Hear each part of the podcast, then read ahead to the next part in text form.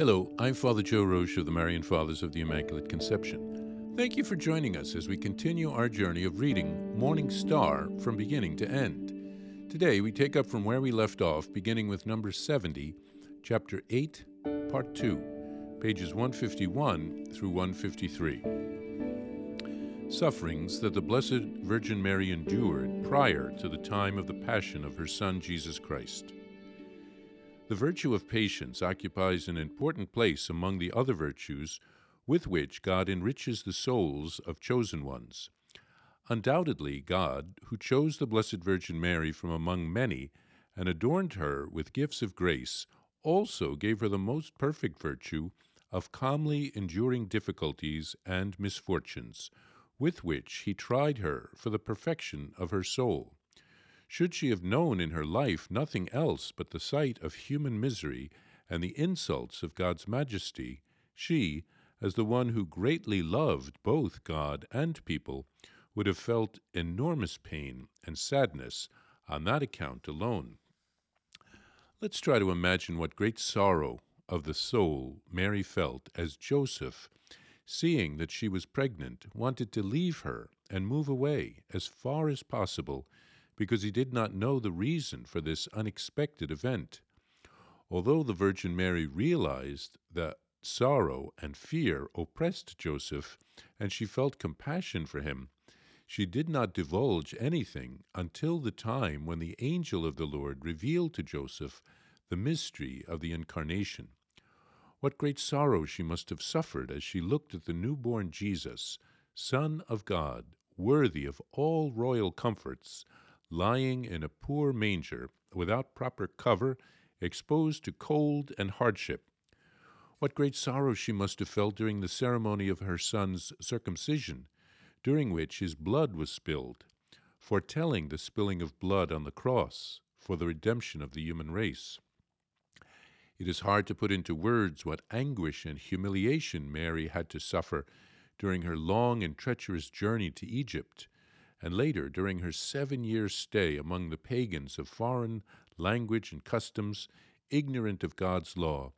She also suffered a great torment on hearing the news of Herod's tyranny and the slaughter of the newborn babies, as she watched with the eyes of her soul the children being killed and their mothers throwing themselves upon the soldiers' swords to die together with their sons.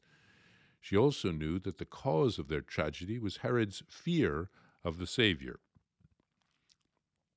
A great unrest oppressed her heart after she lost in the temple the twelve year old Jesus, the Son of God, the one who was bringing hope to the whole world and whom she loved beyond words, as God and as her Son.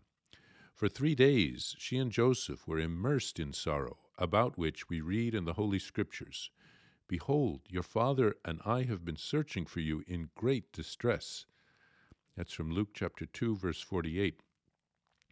Could she have received more lamentable news than that of John the Baptist being thrown into jail and beheaded? She loved John with all her heart. John, who was sanctified by Jesus while in his mother's womb, and who prophesied the coming of the Savior. Deep sorrow must have pierced her heart because she learned that John was beheaded due to the treachery of Herod's vicious daughter, Herodias, and because God was offended by this horrible crime. How much Mary must have suffered as Christ proclaimed the Word of God and performed miracles for three years. She accompanied him everywhere, carefully listening to his teaching and contemplating his heroic actions. She was his most diligent student and the most zealous believer. Following Christ together with other women, she had to hear the insults and blasphemy that Jesus endured so often from the scribes and the Pharisees. She often listened as they called her son possessed by the devil, a deceiver, a false prophet, a rebel wanting to change the law, etc. She saw them threaten his life, want to stone him, throw him off a cliff, deliver him over to Caesar's judges, as well as slander his actions and teaching. Even if an ordinary layperson feels sorrow and sadness at hearing blasphemy against God and seeing actions to the detriment of the Church and the faith, then what pain and suffering the Blessed Virgin Mary must have endured in her heart in the face of such insults and wickedness. Here, Venerable Casimir reflects on sufferings that Mary patiently endured during Jesus' lifetime prior to his passion.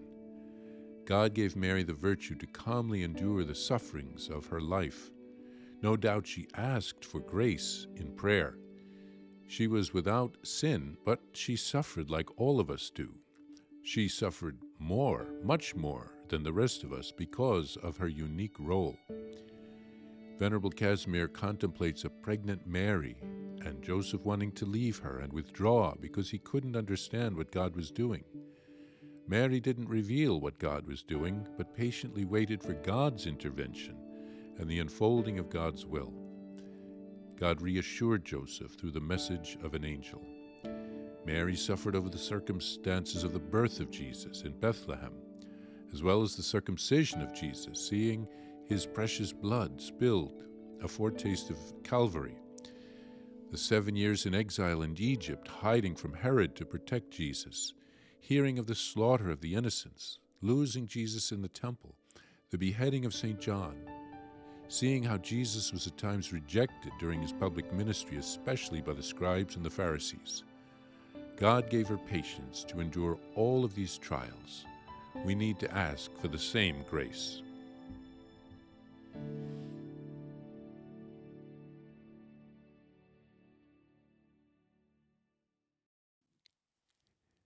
If you would like to receive a Venerable Servant of God, Casimir Wyszyński prayer card, visit shopmercy.org. Now let's pray for his beatification and intercession. In the name of the Father, and of the Son, and of the Holy Spirit. Amen. O God, joy of the saints, make us glad by raising to the honors of the altar your faithful servant Casimir, and grant us the zeal to imitate him on our way to holiness. Amen. O God, merciful Father, in the heart of your servant Casimir, you aroused such a great zeal for accomplishing corporal and spiritual deeds of mercy. Deign to grant to us, through his intercession, the grace for which we implore you.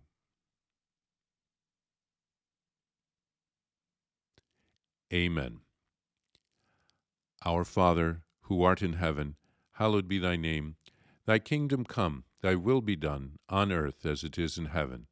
Give us this day our daily bread, and forgive us our trespasses, as we forgive those who trespass against us. And lead us not into temptation, but deliver us from evil. Amen.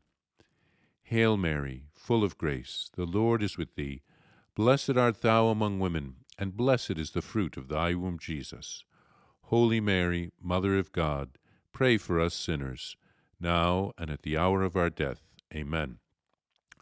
Glory be to the Father, and to the Son, and to the Holy Spirit, as it was in the beginning, is now, and ever shall be, world without end. Amen.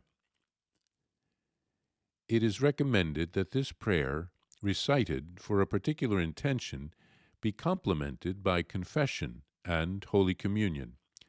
Please send news about any cure or other graces received from God through the intercession of Father Casimir Wyszyński, requests for biographies and prayers, as well as any other correspondence to the following address. Vice Postulator of the Marian Causes of Canonization, Marian Fathers of the Immaculate Conception, 2 Prospect Hill Road, Stockbridge, Massachusetts 01262. Please follow or subscribe to this podcast to receive the latest episodes and updates. If you have been blessed by this podcast, I invite you to leave a review. Reviews greatly improve our podcast ranking and will help spread this podcast to other people throughout the world. Are you enjoying this podcast?